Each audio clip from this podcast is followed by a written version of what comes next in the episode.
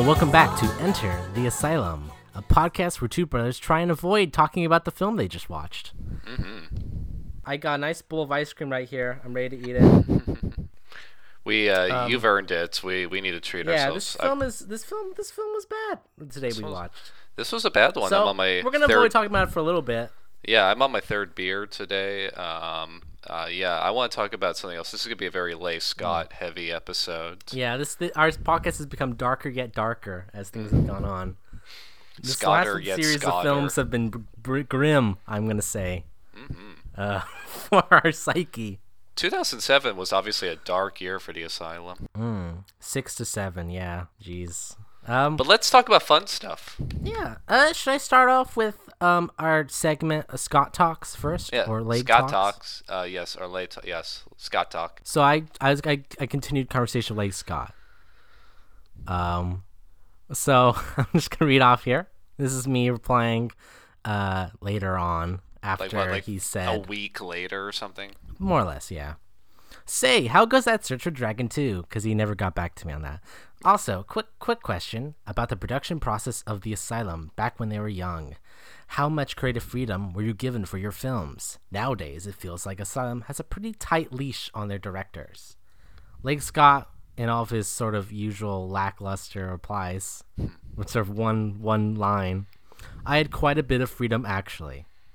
I found that a little weird because It's a little defensive.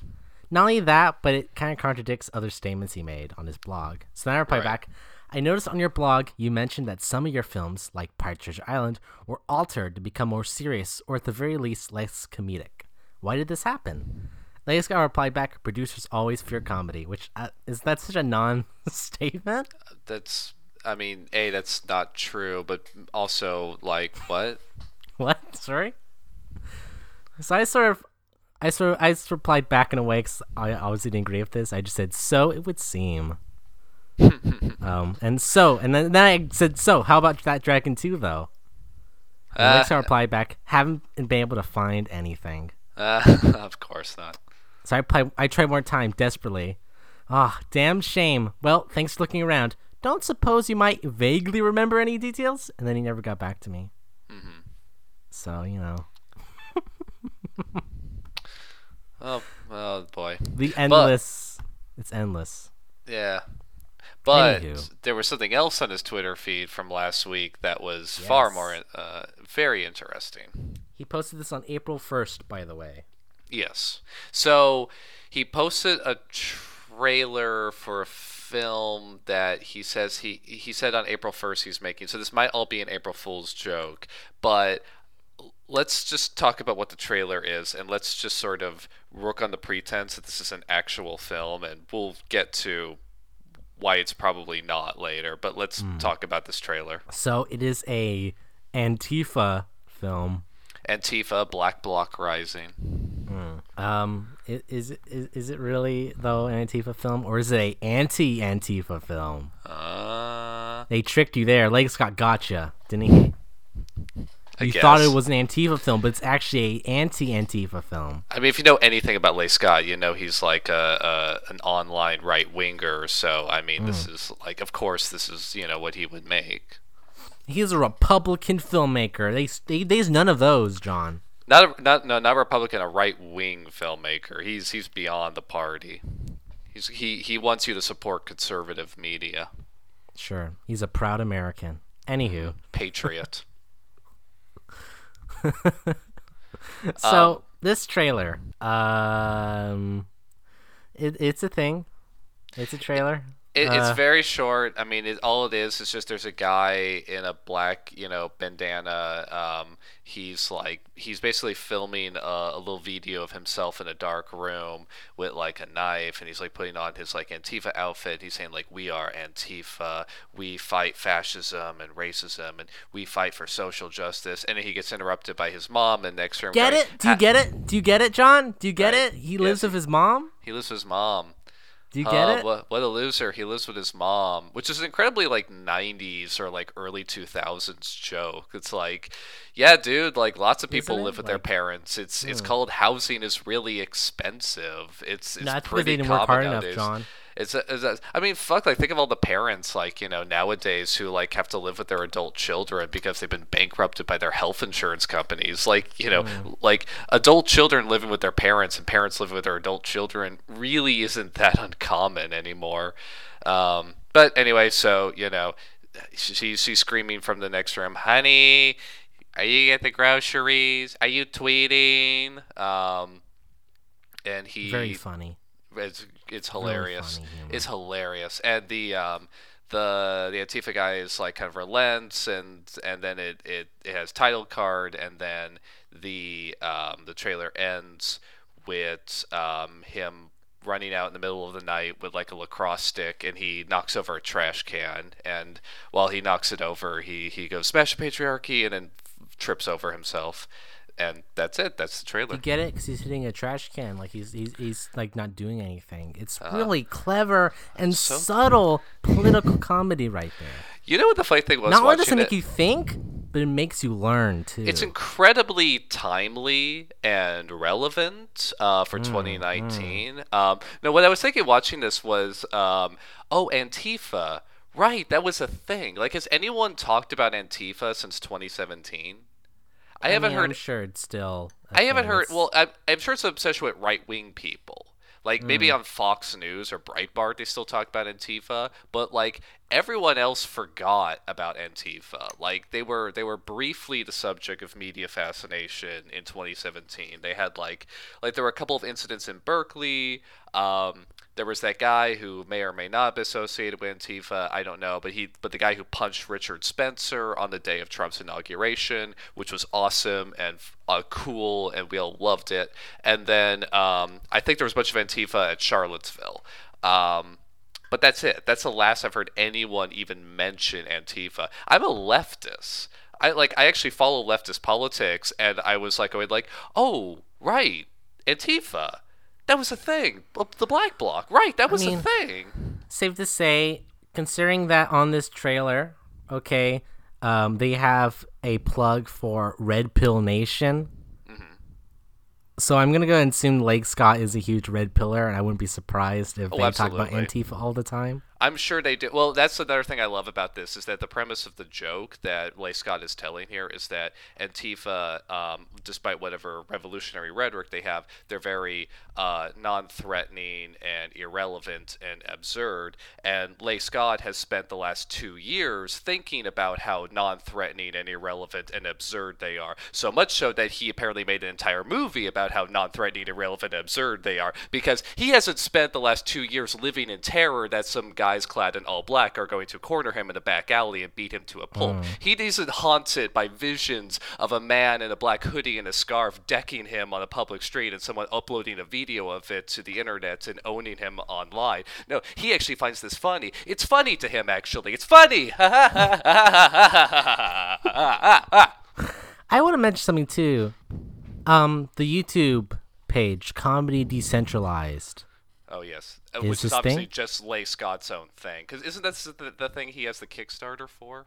Uh, I don't know. I don't think so. Um, I think it is. I think I, I followed the link on on Leigh Scott's Twitter to his Kickstarter, and it was just for for it had the same logo as the Comedy hmm. Decentralized. I want to mention something about this though. The website, the domain has ended. So if you want to buy comedydecentralized.com, you can.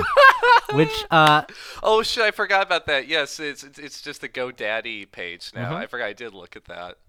You can buy it for sixty nine ninety nine. Oh man. Very funny number. But um it's interesting though is that they're they're part the going back to the premise of the joke, um it to a certain degree, I, I, I, do actually agree with the premise of the joke that Antifa was a largely online phenomenon and didn't really uh, have much relevance or visible impact on politics. Um, just uh, like Leigh Scott. Just like Leigh Scott. Well, I mean, well, they had more of an impact than Leigh Scott. Uh, well, I'll get into that a bit. But like, that's not but, saying much. but to a certain Scott. degree, it, there is a a certain like there is something kind of sad and, and pathetic in that. And so, to a certain degree, I, I actually agree with the premise of the joke here. Um, but it's but there's kind of a tragedy in that. And so watching that trailer i actually like thought of a whole like elaborate backstory for these characters um, mm. that like paints them in a more sympathetic light. Like the antifa guy i imagine him to be like he has like a col- he has like a degree in like civil engineering or something but he graduated college at like the height of the recession so he wasn't able to find rook. Um, over the years he's like lost touch with the net the professional network he developed um, and he's like now he's just like he's stuck with some part-time job at like a convenience store or something. He can't make enough money to uh, you know afford housing so he has to live with his mother. He, he can't even make enough to afford uh, broadband like the mom says. Um, uh, um, you know, he contributes to the food budget, and then he's like saving up for something, but like, but I mean, he doesn't know what because he's lost all aspirations. Like, kind of the fight's gone out of him. And his mother, on the uh, on the other hand, she uh, she's divorced. Uh, she uh, she had a workplace injury, but her health insurance company refused to pay for her surgery, uh, so they had to sell the house um, and um, to to cover the payments on you know for her for her surgery and so they moved to a rental hence why she says i pay the rent they they did have a, a little settlement uh, after they sued the health insurance company, and so they were able to get a little settlement, which they're living off of. But she's basically stuck at, at home. She, you know, she's she's also lost touch with you know her old friends that she used to work with, and so you know they're both alone, trapped in this house with each other, and they can only take their uh, frustrations out on each other because each other are is all they have. And the you know the Antifa guy he's you know he this is why he relents so quickly to like getting the groceries because deep down he knows that he's that she's right that you know she pays the rent and the broadband and he's you know not in his current situation is not able to provide for himself let alone her and so i mean what's a man to do in a situation like that and so uh, he goes online and he gets captivated by these uh, ideas of a revolutionary overthrow of the system that has uh, only wronged his family but because his understanding of politics only comes from the abstract world of online forums, his uh, efforts to affect actual political change in the real world amounts a little more than knocking over trash cans in the middle of the night. Um, so you know, there's a really tragic story you could paint with with mm. what you're given in this trailer.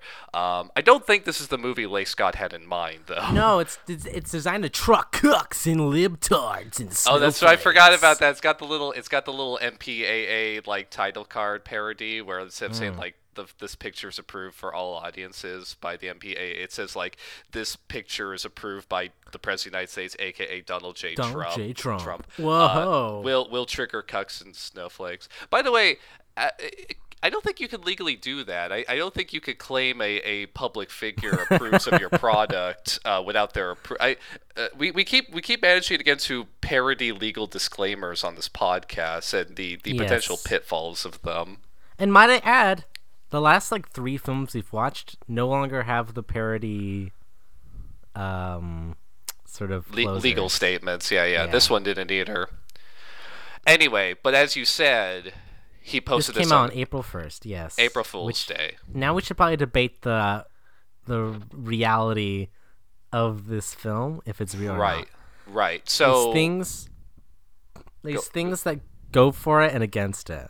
Mm-hmm. like if it's so real or not so so it, uh, in favor of it being an April Fool's prank, one, he posted on April Fool's Day, yes, and two, there's no production company affiliated with this. He his tweet and this YouTube video are the only evidence of this existing.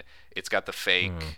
uh, parody MPA title card thing on it, so all of this suggests that it's a it's a it's a joke. Now, however, he did retweet this to John Che, Donald Trump Jr. Donald Trump Jr., Kurt Eichenwald, Prison Planet, a bunch of right wing online personalities. With comments such as support, support. pro Trump cinema. Please share this trailer of our film Antifa the movie, which comes out June 31st. And it's it's obviously a movie that he would want to make. Like Hmm. as you pointed out, it doesn't make sense as an April Fool's joke No. because what's the joke? Is is the What is the joke joke? like, haha, I fooled you all into thinking I'm making a movie that I actually would like to make?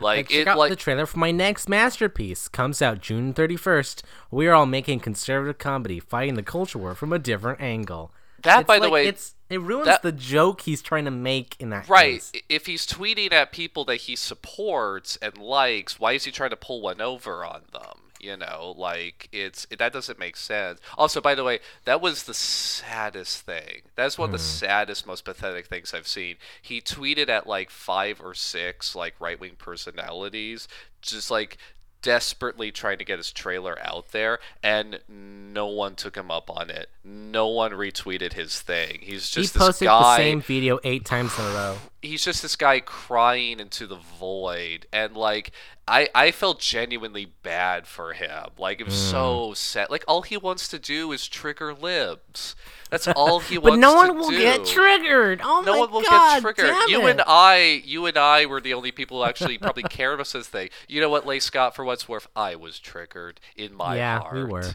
We were both very triggered. We were so this. triggered. You got us, like Scott. Uh, we're probably the only like lefty lib people like anywhere on that like like uh, spectrum of uh, politics who've seen this thing. Safe to say, we're only ones who also talked about that in a, a sense of a live piece of media. Oh God, yes, absolutely.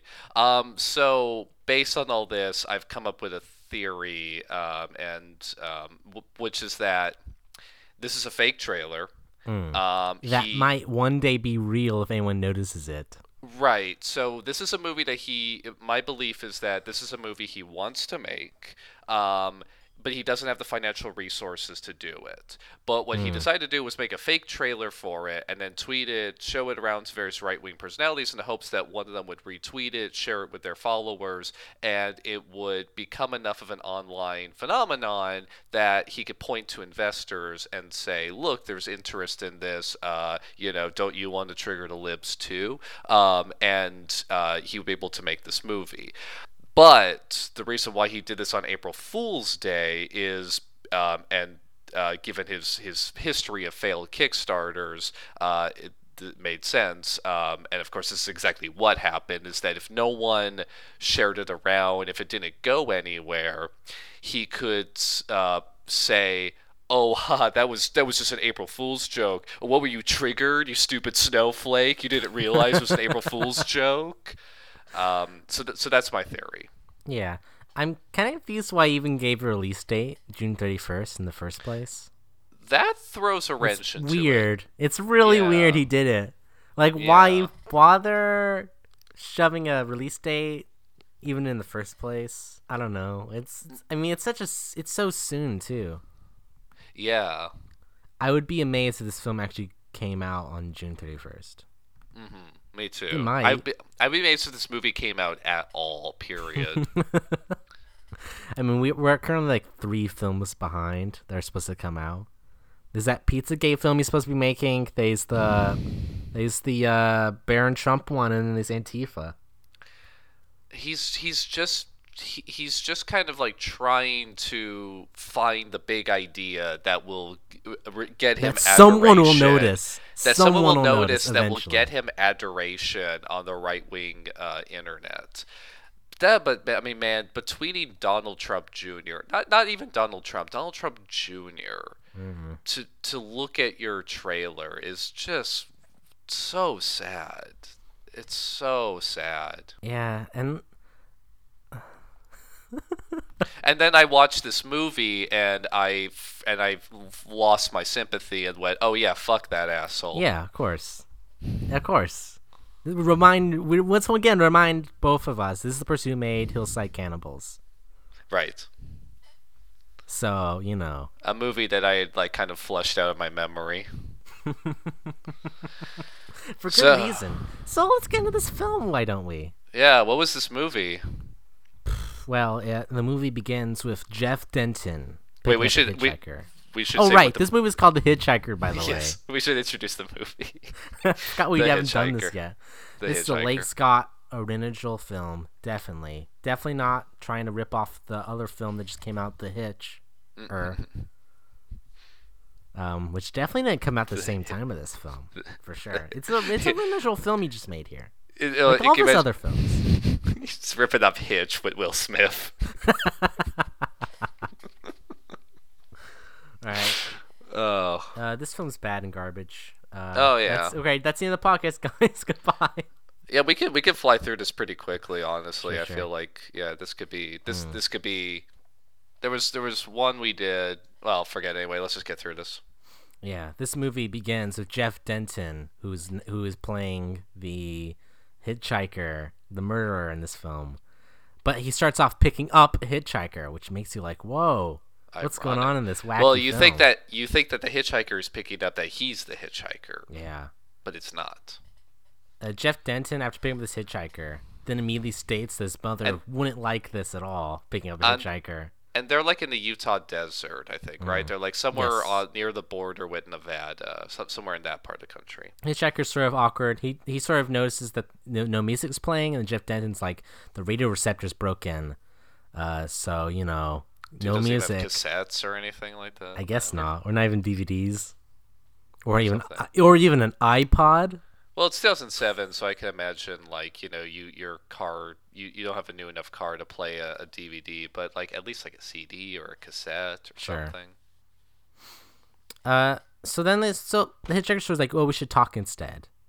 So he's like, "Oh, how's your life going, Jeff Denton?" And Jeff Denton's like, "My life's in the dump. Uh, my girlfriend left me. Uh, I have no house. I'm moving jobs.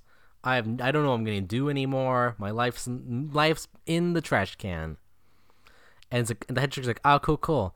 I'm uh, I'm actually an internet uh, movie reviewer." oh, it's like, oh, like uh, like porn. He's like, "Oh yeah, like porn."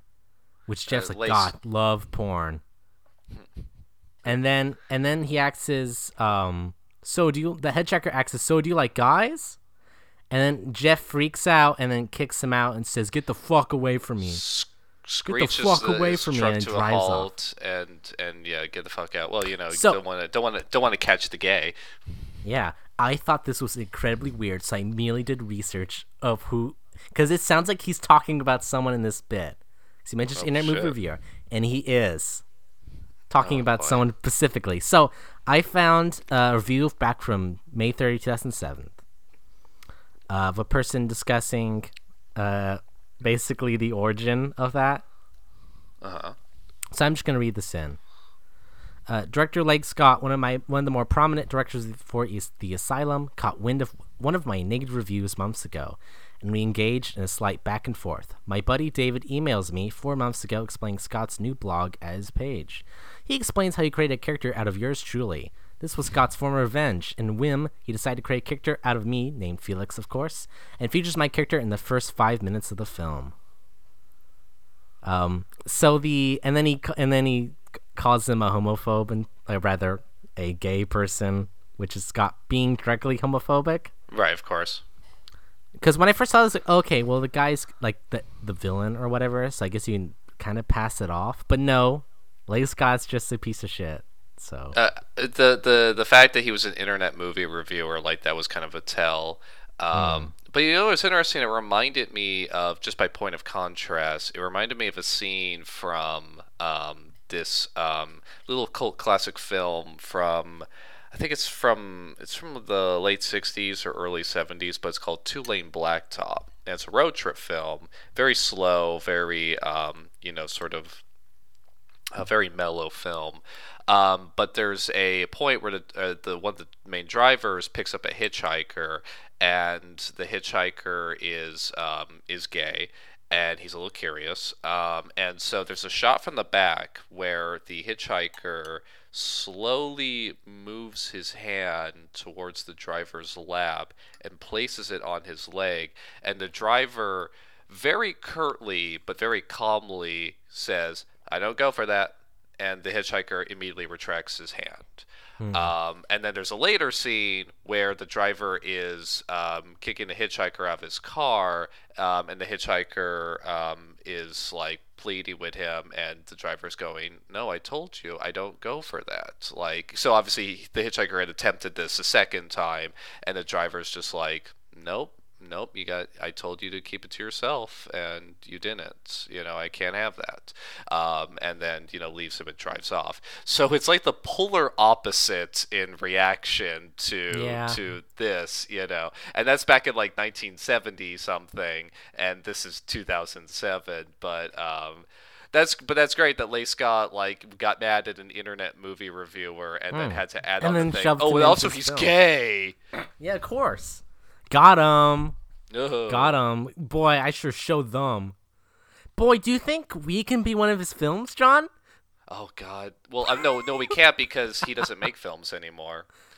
Well, he apparently still does, I guess. Well, unlike Leigh Scott, you and I actually produce content. He just sits around and waits for people to give him money. Fucking AO. um, boy, I'd love to be. I love. I loved him to get two actors that looked vaguely like us, Well, he and then shoved him to the film and then killed us. Are you triggered, Leigh? Also, Jeff Denton's keeping women uh locked up in the back of his car. He just has her there. So I'm not yes, after after he kicks out the gay the gay hitchhiker, he he drives out to like the middle of the desert, pulls a tarp off the uh, uh, flatbed of his truck, and there's a woman tied up back there. Um, he starts digging up a hole. Uh, the woman's gagged, and he ungags the woman, who just starts screaming, and then and then he's like, "Okay, be quiet," and then presumably he kills her, and that that's the scene. You can literally That's see cars driving by on, on the highway, like behind them. It's nighttime, but it's still like, but there's a big spotlight on her and everything. It's like you know, and she's screaming at the top of her lungs. It's like really, no one, no one, no one noticed this. Now we cut to four girls in a car messing around with a radio. Uh, there's pretty much no signal where they are at, which is Utah Uh, desert. And yeah, they're uh, they're driving to Vegas. They're on like a I don't know spring break trip or something like that. Well, no, they're not in college. I don't. I don't know. They're on a trip know. anyway. It's on. They're on a trip. I guess they're all out of college, presumably. I guess they're. Uh, I don't. I don't know what their relation to each other is. They're just friends, and they're out on a trip, Yeah. and they're going to Vegas, and they're driving These four girls are. Patty, uh, who loves to party, Denise, who just had a bad breakup. Um, she's sort of coming to this trip to sort of like relax off from it. Um, and then there's Melinda, who's currently married and is sort of the mature one of the group. She's sort of the the leader, I guess, in that sense. She's sort of- yeah. And then there's Krista, who, uh, She's just there. and there's Krista. I don't know. She doesn't really have a personality besides sort of, you know, also having a boyfriend. I guess is her personality. Yeah. Also having a personality. That's having all a the girls, which is sort of okay. It's it's not her personality. It's what happens to her that defines her character, which is Hmm. always, which is always the mark of a great film. Indeed. um, Patty takes out her iPod, so he me- immediately dates this film. She, um, well, I mean that's fine, but um, what what really dates this film is that she's like an airheaded blonde, and Yeah. Uh, quick question: Does this patch uh pass the uh Bechdel Bechdel test? Oh, Bechdel. Bechdel, Bechdel, I think Yeah. it is. Um, so it has to be two or more female characters who talk about something other than a man. Hmm. Um, gosh, if it Does this film pass? Uh, probably, but only on te- on a technicality because I think most of what they talk about is men, either in the form of their boyfriends or fucking men or the killer uh, Hmm. that they encounter. Do they ever have a conversation where they talk about something That's not the a killer, or a man or just a man? They talk about something other than a man. or to a man. Um, No, no, it has to be two or female, two two or more female characters have a conversation. Oh, sure, sure. So a man yeah, can't be I involved don't. in the I conversation. don't think so. Actually, Oh God, that's I, now that you mention it, that's kind of remarkable because a lot of this movie is conversation, is, Yeah. is dialogue between two or more female characters. Do they ever talk about something other than a man? Wow. I guess when talking about the radio. I guess. Mm, no, no, because they don't actually talk about the radio. They just like she just goes like, "I'm gonna put some music," but that's like while they're in the uh, the two curly-haired girls whose names you mentioned, but I already forgot them, um, are in the back talking about like their boyfriends. Yeah. Um, God, yeah. Do they ever? I don't think so. no, we'll go for this. We'll go through the movie and see if we can come up. Find we can come up with something. One example where this movie passed the Bechdel test. If this movie can't pass the Bechdel test, that's quite an indictment to it because there's a lot of this movie that has conversations between women. So, uh, Patty is also like she smokes twenty packs a day, even though this defi- this never comes back, which is weird. They made it sort of a point here how much she smokes. Like they make it sort of a smoking gun esque situation, but you never really get back to it. So whatever, I don't know. Uh, a, a Chekhov's gun is, is what you're referencing Sure, there. sure. Uh, But yeah, they never bring no it back. smoke. No, no, John, smoking gun isn't she smokes? Uh-huh, uh-huh. Yes. Uh, suddenly Jeff Denton appears as a hitchhiker. You're, you were too, you were too clever for me. I thought I was being smart. Jeff Denton suddenly appears on the side of the road as a hitchhiker. Uh, they also mentions Christmas, which is weird because um, oh right. no, that's weird. I'm not sure that makes any sense at all. So so the Slay Scott lists this as his favorite Christmas film. It's like you'll say it's Die Hard, but it's actually Hitchhiker's my favorite Christmas film. yeah. Um, they all like stop. It's like, oh man, Jeff Denton, that that stranger, he's so hot. and it's like, oh, oh, I mean, there go there goes my gag reflex. I just vomited everywhere. Oh, Yeah. please don't say. Jeff Denton's hot again. Please don't He's- do he's- that again. He's the most generic looking guy imaginable. Hmm. He's just he, he's just unshaven and he's got kind of short hair and Well, I think we should now discuss something. Who's more attractive, Jeff Denton or Rhett Giles? oh This is really putting this question to the test. ugh. Uh, I mean they're just two slabs of stale they almost they almost look the same. It's- Actually, they're kind of Yeah. the same person. Brett Brett Giles at least has the accent going for him. Yeah, the Yeah, problem is he has like. But the prob the problem is he has no um, vocal range. Mm. He just says every everything at that one ex- same tone. so the accent does wear thin pretty quick. So it's it's kind of cool at first, and then you're like, oh my god, like that's it. There's nothing else here. Yeah, Um, that's they left Jet. Denon in into the car. It was like, hell yeah, let's get this hitchhiker. Suddenly, the car exhaust starts making weird noises, uh, so they stop at a motel. Uh, they they go to talk to like the manager of the motel. Um, Who I recognize from another Leigh Scott film, but I don't know who he is. I don't know. He's just some weedy looking guy in glasses. Uh, he explains that tragically the local mechanic is 60 miles away and he doesn't open until 7 a.m. It's currently 3 a.m., so they all decide to get rooms, two, two rooms specifically, one for the gals and one for Jeff. Jeff just basically immediately starts questioning if any of the girls are single, um, which is weird.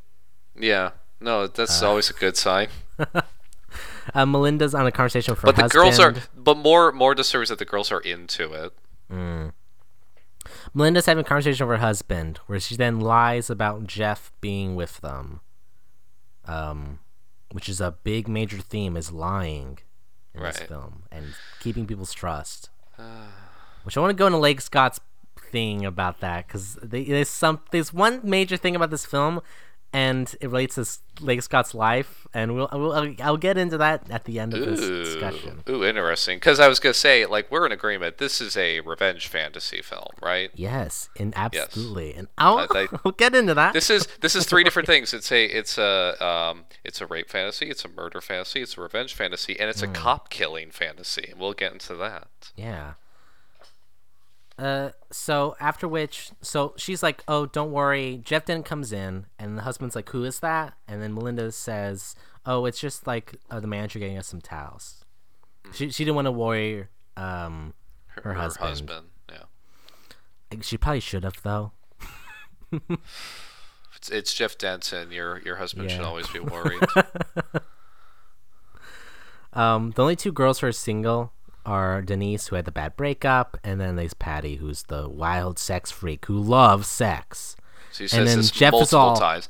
This isn't Yeah. you characterizing her. She literally She says, "I love over sex." and over. I love again. it. It's so great. I love sex. And then Jeff creepily sips his beer, saying, "Good to know." It's like, okay, Yeah, thank you. Jeff. cool. Jeff immediately starts walking up to Melinda and it's like he starts accusing her that she lied just earlier, which is like, okay, okay, Jeff.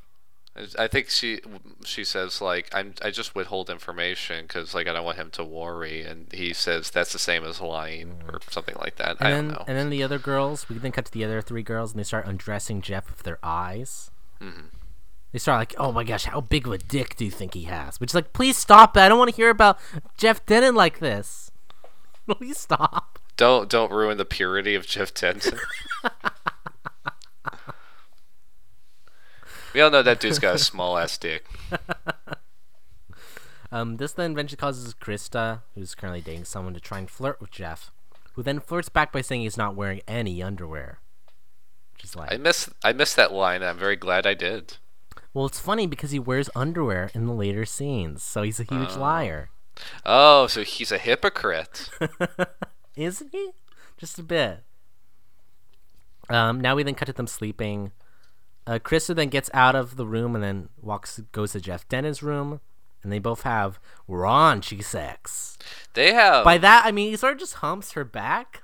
oh god, like the way he's holding her is is really is It's really so aggressive. frightening. The It's moment so they, like- aggressive. It's he's like he's he's got his arm around her neck The and moment, then okay, like this is weird, right? Krista goes in there, immediately sort of like starts like she takes off her clothing and stuff, and then Jeff Den's first thing to do is no foreplay. He just starts choking her, basically. basically basically it is it is the most aggressive looking sex like I've ever seen on film. It is frightening and and the thing is she's not weirded out by this? She's not okay, weirded okay, out by slow down a little bit. This is pretty aggressive, or this is bordering on, you know, this is this is really bordering on rape. Yeah. Yes, like you know, this is this is way too hard. Uh, he's thrusting like a maniac with with his literally with his hand on her neck. it's really violent. It's and doesn't really raise any red flags for any of the characters. No, mainly none. Krista. no, none. Um, so now the morning. She's not. She's not morning like. Yeah, like afterwards, like her big thing is guys is just like, oh gosh, I can't believe I did that. Like, what my like, you know, I oh should I tell my boyfriend? Then like, not like, holy shit, what a freak! Yeah. Like, um, I don't know. This is this is just like Scott's opinion on women, John. Mhm. Uh, Jeff runs into Leigh Scott the mechanic. Leigh Scott is playing the mechanic. right? He's playing the tow truck driver, Yes. Um, Jeff is and he like gets killed instantly. Ha Yeah. ha ha ha. Jeff goes to Leigh Scott and he's like, "Hey, Lake, uh, actually, can you fix my car first? It's parked away out, like a couple miles away. So I'll show you where it is." So then he gets into the mechanic's car. And they drive off to his own car, and Jeff then proceeds to shoot him right there when he, He starts fixing the car. Do you think the the the community will you know will notice the The mechanic's disappear being dead. the disappearance of the only mechanic for like 200 miles? What's even weirder though is the fact that Jeff is so nonchalantly okay of him dying, even though that sort of is odd about his whole character thing. It's so Well- loosey goosey about who he decides to kill and who he doesn't decide to kill.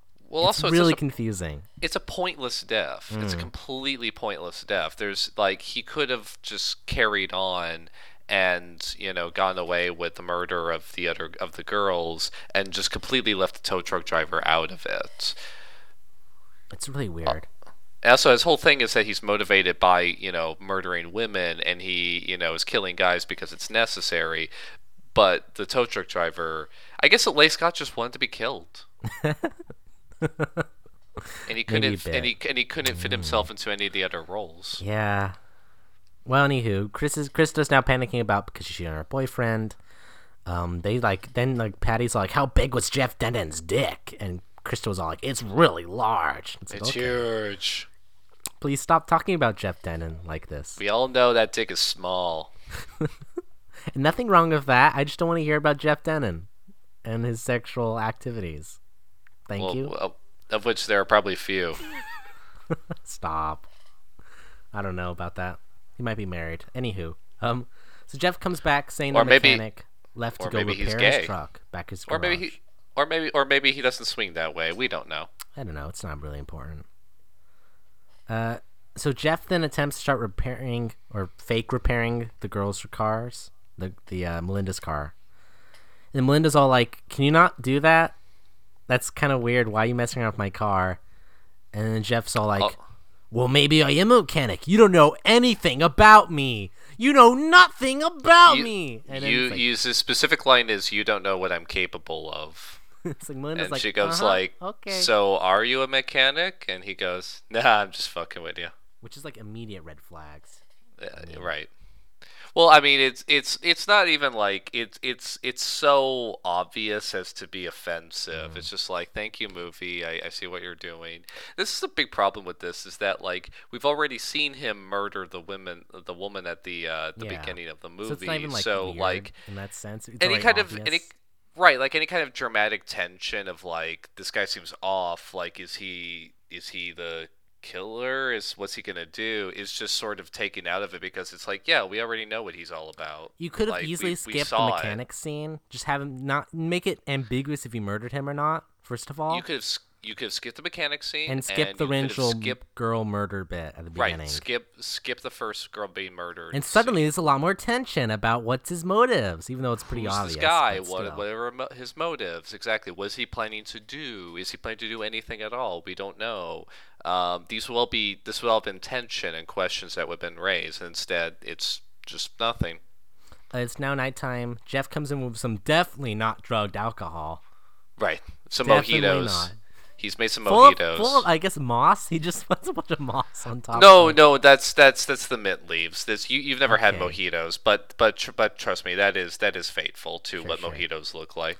And it's very weird. Everyone starts drinking it, but Jeff is just drinking a beer. He's not even drinking the liquid, which is also very suspicious. Right? Why is no one pointed this out? Like everyone's has no just like, oh, oh, mojitos. Oh, okay. Uh, and everyone's sort of like gets drugged basically. Melinda now wakes up the next day. This is now day three, by the way, of them being at this motel. Um, Oh right, because they were they got there in the middle of the night. Yeah. Then they had they were at the pool that first night, Mm. and this is night two. And oh shit, yeah, you're right. uh, she wakes up to immediately start throwing up the toilet. Uh, she notices that all the girls are now gone. Uh, Linda starts searching for all the girls. She runs into the manager, who is now dead and tied to a chair. Melinda freaks out, runs to her room looking for presumably like a, a phone in her bag. Uh, suddenly, Jeff shows up in the doorway and he's like, I know where all the girls are at. Follow me. She's like, Okay, I guess I'll do that now. I, I had a hard time also making out that line, which is another thing I want to point out. The audio syncing in this Bad. is The, garbage. the, sound, the, music is so much louder. The music is so much louder. It drowns out the dialogue so much. Uh, and then he leads her into the murder room where all the girls are at. He's put, he, he placed like plastic tarp over all the walls and floors, so it's Why? pretty I obvious. don't know. I don't know. Uh, and then he immediately starts tor- torturing everyone, and it's like, hey, fuck this film already. I, I, I'm gonna tap out now. I'm This done. I'm done with the film.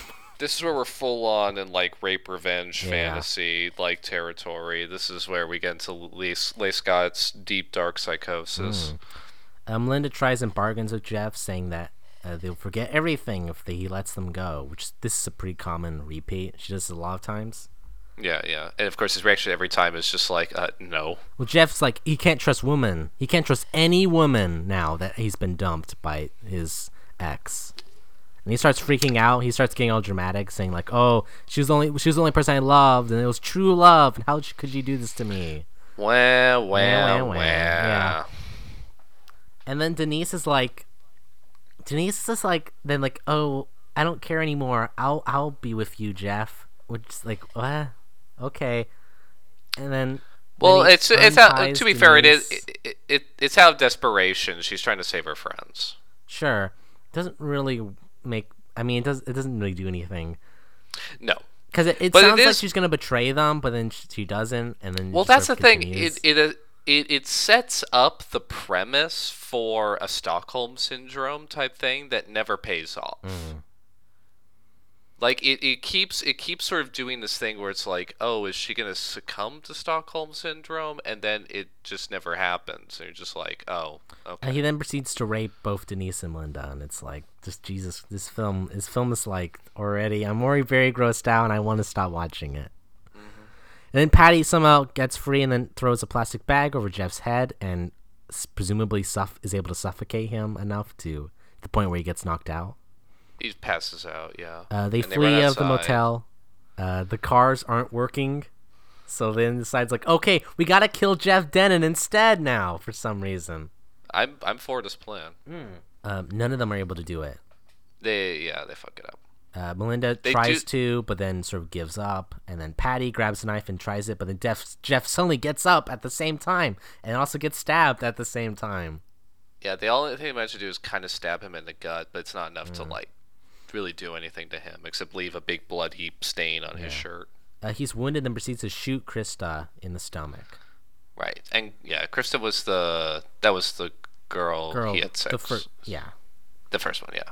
And that's bas- and they Melinda tries to comfort Krista, who's obviously dying, and then she proceeds to die. She said she she she has her in the shower in one of the motel, rooms, and she says like, "Okay, I'm gonna try to take the bullet out." It's just like, uh, no, no, no, no. You don't have any She, tools. but then she, she she pretty much decides to do nothing. Well, uh, uh, well, well, like based on her, because we can't see it because the asylum's too lazy to actually like you know kind of have like prosthetics and actually like Mm-hmm. film something like this. But like he, they, she's like screaming in the shower, so presumably she's reaching into the wound and trying to take the bullet out. But you can't do that with your fingers. No, no, need- you really need, can't. You need, you need tools to do that. They don't have the tools to do that. the The thing they should be doing is just trying to block the wound and stem the, the bleeding. And like even that, like it, it it's no guarantee it's gonna help. Like it, it's gonna it's keep keep her alive, but it would do more than you know than than just digging your hands in that wound and trying to fish the bullet out. So while Melinda's trying to comfort Krista, Patty's just running around outside, and then suddenly Jeff just gets a car out of somewhere, just oh, nowhere, and he's he starts driving the car around chasing Patty, and it's like the fuck doesn't he have a a, a knife wound in his stomach? How's he able to do this? Um, that's a common theme with Jeff Denton. It Uh, is. He then hits Patty and then takes her away. Patty, I guess, is more or less fine. you see, even though she gets hit by a car. No broken bones apparently. She's just covered in like bloody spots. Uh, Melinda, now having seen Krista be dead now, uh, is hiding in the room. She's just sort of like cowering next to a bed. Yeah. Jeff breaks down the door and forces Melinda back into the murder room. And then, so now, like, they're all back in the murder room again. It's like, oh, great. Oh, boy. Thank God. I'm so glad this is happening again. Back The to exact same one. scene. Melinda's like trying to calm Jeff down, but Jeff still doesn't trust her enough. And suddenly a couple shows up, demanding a room. Well, they're pretty nice about. It. They're not demanding. They're just like, "Hey, is this place open?" Oh no, you could see how angry and awful they were, though, right? Couldn't you? Couldn't you? Well, Jeff Denton's character did. Uh, Jeff sort of pan- panics and gives them one. Uh, and then they notice the big, the big bleeding section of his stomach, where the knife wound was, and like, what is that? And he's like, oh, just blood. Even though he should be like sweating like crazy and be incredibly like, it should be like a really foul smell because he's been stabbed Doesn't he say? Wait, no, doesn't he say it's paint? yeah, it's paint. You said it was. You said he said it was blood. Oh, sorry. He's painting the honey room suite. What I'm saying is though, he shouldn't be able to be walking. Right. And No, he should be like a- it's a- profusely sweating everywhere at the very least. It, it should be. It should be bad. It should be bad for him. Yeah. Uh, Jeff gives them the uh, like a room next door, and they just immediately start having sex. The couple, Mm-hmm. or boom boom they call it, which is the wrong use of that term. I'm pretty sure. Eh. I don't think you use boom, the word boom boom for sex. You know, I don't think you use that term. I think they used the wrong term for that. Maybe Leigh Scott uses that term. Ugh. And then Jeff's all like, "All girls are the same," because she looked at me like that. Don't you see? The woman, the woman of that couple looked at me, and all girls are the same. And it's like, okay, and then then the later the boyfriend like starts checking up on the next room because he's hearing weird noises, and then tries to save the girls uh, by busting down the door. Yeah, like Melinda opens the door and he like can tell she's obviously in distress, Yeah. and so he's like, okay. And as soon as she closes the door, he like bursts open, bursts it open, looks around, and it's just like, oh my god! And then Jeff Denton shoots him. And I don't know why Jeff Denton is just like I don't what is what is, why is he superhuman in the first place? Uh, I don't know. why is any the fantasy of character? this Why is any character in an Asylum film superhuman? Like this is a common thing Hmm. with the Asylum. Uh, the girlfriend of the couple that just came then runs to try her try to get her phone, but Jeff gets to her first and then ties her up and it's like, "Where's this gonna go?" And then this She and then this she actually gets out better than any of the other girls in the end. Actually, and this is when I was like, "Man, Leigh Scott really needs help or something," because this scene it goes on way too long and it's more sort of rape stuff. Um, it's really confusing. Um, Denise is like, Denise is begging him, Jeff to kill her, and then Jeff's well, he's like, like, he- "I can't he's do threatening that, her. He's why." threat. He's threatening her. He's saying, um, what's he saying? He's like, he's like bragging about like, oh, the first time I killed a woman, like uh, it was easy. It uh, was really difficult, It but was, then really now it's difficult, but easy. now it's easy. I can like stare, stare in your eyes, and so he, she calls his bluff and is like, fine, like you know, like I don't care if I die anymore. Go ahead and shoot me, like you, you little prick. And he blinks and like he he can't do it. Um, so yeah, I thought this was like an okay scene actually because like she actually does call his bluff. Um, but so he just goes over and shoots um, Becky, the the party girl. yeah, Leigh Scott. Oh, uh, shit. Um, sorry. Jeff Denton then proceeds to kill Patty. Blake- I mean, Blake Scott wrote the movie, so I mean, he he he did. Well, he was the one to kill Patty, but I'm not. Sh- and it's so weird that he kills Patty and not the new girl. It's really weird decision, like story wise, considering that the new girl is some random character. It's just ran. It's random. It's just kind of like, oh, okay, well, never mind. I'll kill your friend instead. That'll make you respect me. Sure, but whatever. Uh, Yeah, it's whatever, you know. uh, the police finally arrive after hearing a 911 call. Well, that's because the new girl, 911 because she hung onto her s her cell phone, Just she for, like, managed to call nine one one. Yeah, Just for yeah. a moment. So this is the next morning, right? So we're on day what five Mm-hmm. Day now, or four s- now, I four or think, five? yeah. Day four or five, something like that. Uh, they the police are now here. They're start. They're trying to talk to Jeff Denton, trying to find out what's going on. with the with the, the the door with the bullet hole and the huge blood. the the I was blood, the wall of blood. I was so mad that it took them like five minutes for the cops to go. The fuck? What's up with What's up with that? Why Like, is there a wall of blood? I can, Why is there know, an obvious smell bullet that, right? hole? Why is there an obvious bullet hole and a trail, a huge splatter of blood down the front of that Why do I smell a bunch of rotting bodies everywhere? What's that putrid smell? Because, cause, first of all, the manager has been sitting in that chair for about two days now.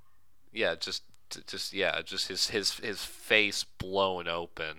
Uh, there's just dead bodies everywhere currently. He should have like maggots on his face Hmm. by now. Like there should be like bugs flying around that corpse. Katie's still probably dead in the shower. It's like it, it's it's gonna be a it's gonna look be smell and be very bad. And the fact that none of them realize this is absurd. Uh, the cops asks about the couple who arrived and if there's a receipt for them. And this is crazy. This is crazy. Okay, okay, okay, okay, okay. The cops say, "So, uh, can I get that receipt, Jeff Denton?" They say his name. They say Jeff Denton's name. I miss that. I'll play a clip right here and I'll blast it up and I'll see if people can agree with this, if anyone decides to. Are you still here?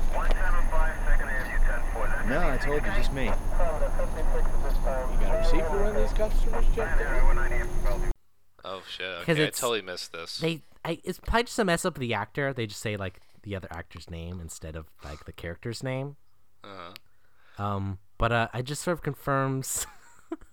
I don't know. Wow, I missed that. The the character, see Jeff Denton is actually the real killer. I completely missed that. Well, this is Leigh Scott's assertion, to Hmm. be fair, because he's the one who wrote the movie and Then they directed they finally proceed to mention the door.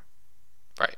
and uh, this sort of causes Jeff to freak out. Obviously, The cops are now onto them. They're like, okay, we're gonna start looking around the place, see what's going on. Well, no, they don't because they stand. They still yeah, stand. they, to they stand car. around.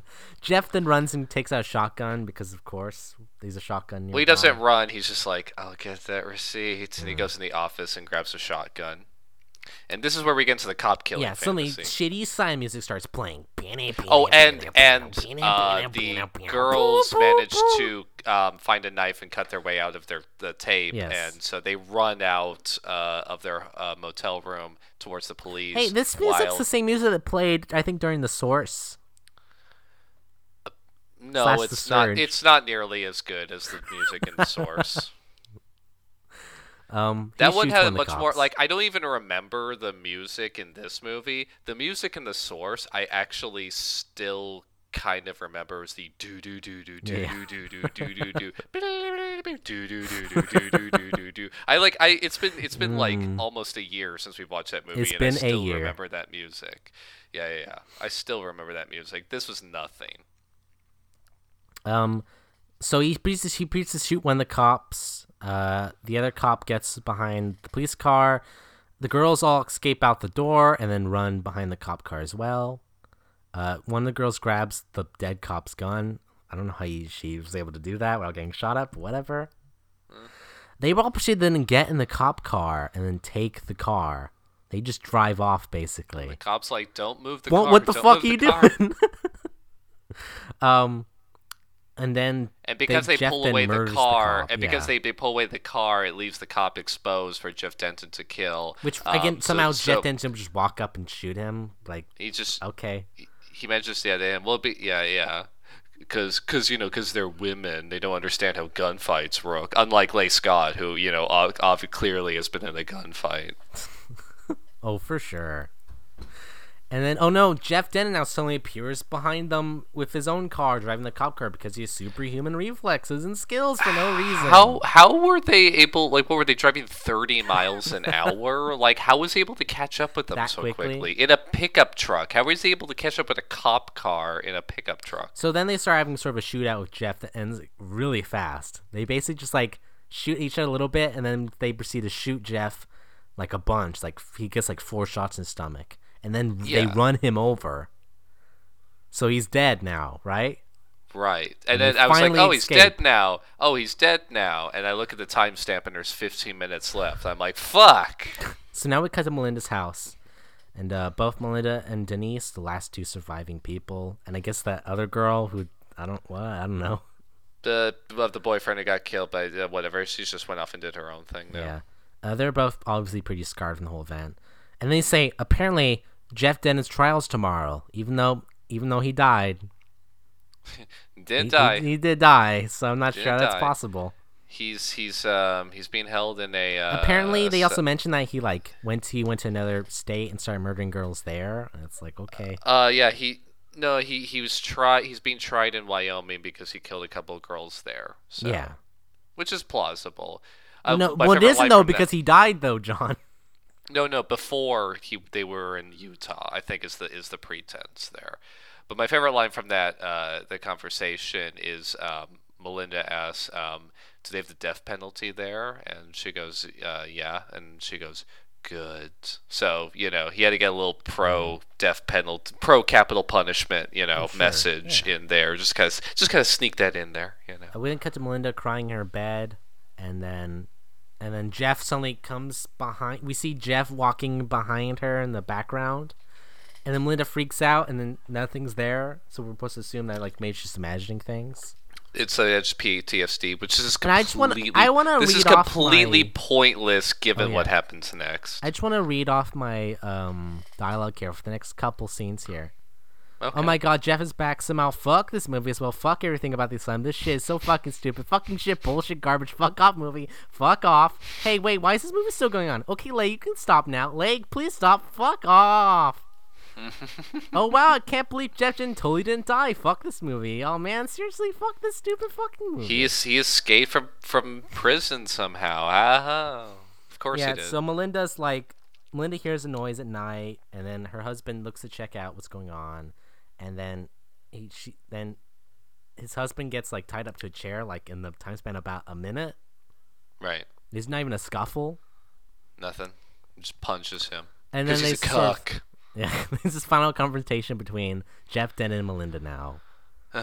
Jeff Denton's all like, "You know, I thought I thought you liked me. I thought you loved me, Melinda. I we thought had we had something. special." We had something. You're my soulmate, which is kind of a continuation of the various conversations he's been having Yeah. with her this whole And time. And Jeff Denton's like, "I hitchhiked over to your house." Bump bump. What? Oh wow! He's- he's- you get it? He says, "I." He says, ironically, I hitchhiked here. Is that which, ironic? Like, there's, it's not ironic. No, that's exactly what I was gonna say. There's nothing ironic about that. and then like, why is this movie still going on? I don't know why this movie's still going on. It really should have ended about mm, ten minutes ago. Um, but anyway, she repeats the. She says like, um, she says, uh, uh, no, I don't love you. I don't Yeah. like you. I, I never like liked you. And then Melinda you. just starts I hate- whispering about like she's like, and then I I kill and I actually really liked killing. It's like what? Sir, can you repeat that? Can you say that louder, Melinda? She's just repeating the the dialogue that Jeff Denton says earlier in the movie of Yeah. like, you know, the first time I killed you was hard, but Hmm. the second time it was it was like you didn't kill him, but whatever. And then but the second time it was easy and then it turns out she has a gun on her and she shoots him. Yeah, and then she actually murders her. And then we then they start we start cutting out, and then we start getting this monologue. The day you die feels like any other God. day. That Oh dark and rancid motel on the edge of nowhere. That See, is where I died. Now I know death isn't an ending, but a beginning. a door to a place within yourself, deep within your soul. The It'd be kinda you cool if, like, every- you know who It'd be kind of really cool are. if every Asylum film actually ended with this monologue. Even the, even like even even the kids' films, like Alone for Christmas, like if the dog started saying that. Um, no, this this monologue does not happen. But um, no, she just shoots him, screen to black, and uh, credits. shitty and music starts playing. The shitty music from earlier, and That's no crazy credit this time. That's it. That's the film. John, do you recommend this film? No. No, no, No, no, no, no, no, no, no, no. Don't watch this film. Please don't watch this film. Even more so than like Freak Show, I think. I don't know. It's on that level. I don't know if I'd put it. I wasn't as repulsed by this movie as Freak Show. Oh, sure, um, just but, because the but it's politics. but worst Leigh it- Scott film though, that's for sure. well because Freak Show ends with the worst part, and in this movie the worst parts were at least in the middle of the movie, and at Mm. the end is kind of like okay, well fine, she she finally killed him, like fine, whatever. But um, yeah, there's no payoff. There's no tension. There's nothing. I was just bored watching it. Honestly. So I want to go on date Leigh Scott's psyche for a second, and this is okay. First of all, this isn't slander. This, is all is- personal theory interpretation of events. This is nothing to do with Leigh Scott, and I'm not even talking about Leigh Scott right now. This could be anyone or anything. Personally, don't don't don't sue us. okay, so this is opinion. This is Yeah. All right. So how am I, how am I gonna discuss this? Okay. So Shaylee Scott is Leigh Scott's ex, okay. previous spouse, uh, 2001, 2004, I think, and she played Denise in this film.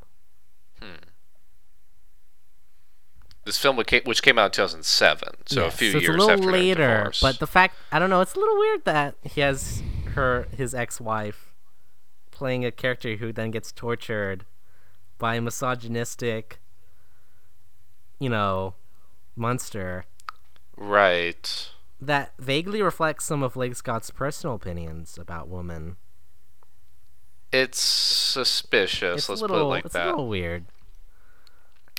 Um, you know, It's it's a little odd, and so that's the character that is that the character that gets the monologue about like just kill me. yeah, Okay, and she's the one who lives too at the end there. She probably demanded it. Mm. she probably was just like, "You're not killing me in your stupid movie."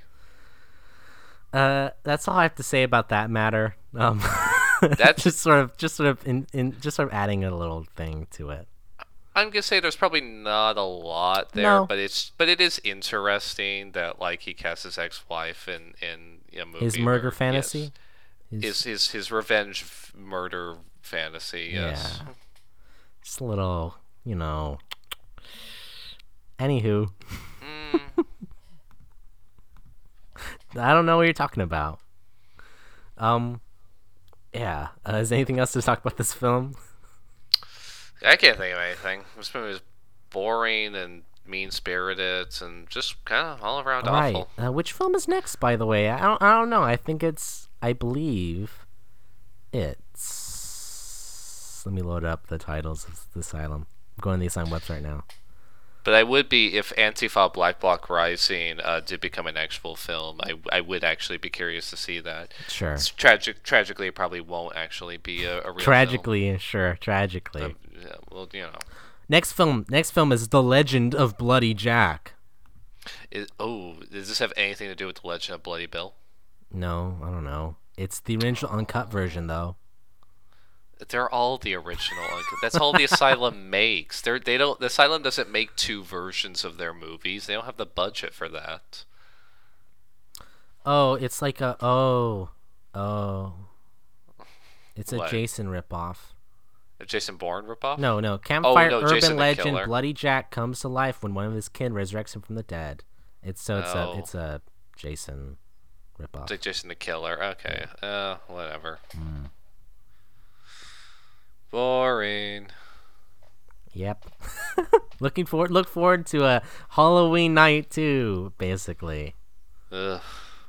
Next Do you week. think they'll John Tron back for this one too? What's at it's possible actually. It's certainly possible. I just want to mention this was. we yeah, pretty rough. I just want to mention once again we we're now down to two more Leigh Scott films left. Yes.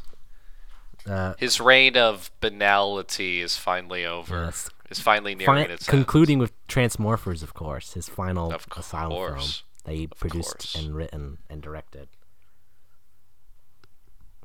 Um, hey, if you wanna, I don't know, discuss your personal theories about Leigh Scott's, you know, uh, uh, opinions, uh, Just, that you may or know, may about, not have. about society and people and you know just the world in general, politics. Hmm, you can uh, email us at entertheasylumpodcast at gmail.com. And what's that email again? Enter the asylum podcast at gmail.com. That's Also, podcast, consider. folks. Oh, sorry. I interrupted you plugging the thing. Nope, that's no. I wasn't plugging anything. All right. Uh, also, check out the Twitter. Uh, enter the underscore asylum on Twitter. Uh, Is it enter enter the underscore or enter underscore the underscore asylum? Uh, it's just enter the underscore asylum. It was the only thing that Okay. was available. Tragically. Oh, Um, yeah, I don't know. I've been using Twitter a lot more. I'll be using it a lot more probably in the future. If you want to follow my tweets, I send to asylum employees or former asylum employees. mostly former. follow the Twitter, and you can get first snapshots of when I, who I'm talking to. um, and yeah, I think that's a podcast. Oh, finally, I- so did this this? Do you think this movie passed the test at all? I can't remember a scene where it does, so I'm gonna say no. No, that's our ver- final verdict. Then this film does not pass the, uh, Bechdel test. test at all. Okay, that is a podcast. Or uh, again, should we try and find a, a good a closer of this podcast? Should we attempt another I, time? I can't. I can't think of anything. That was an asylum.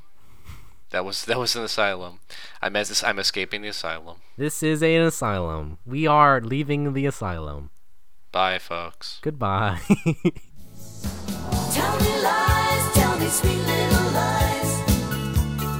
Tell me lies. Tell me, tell me lies. Oh.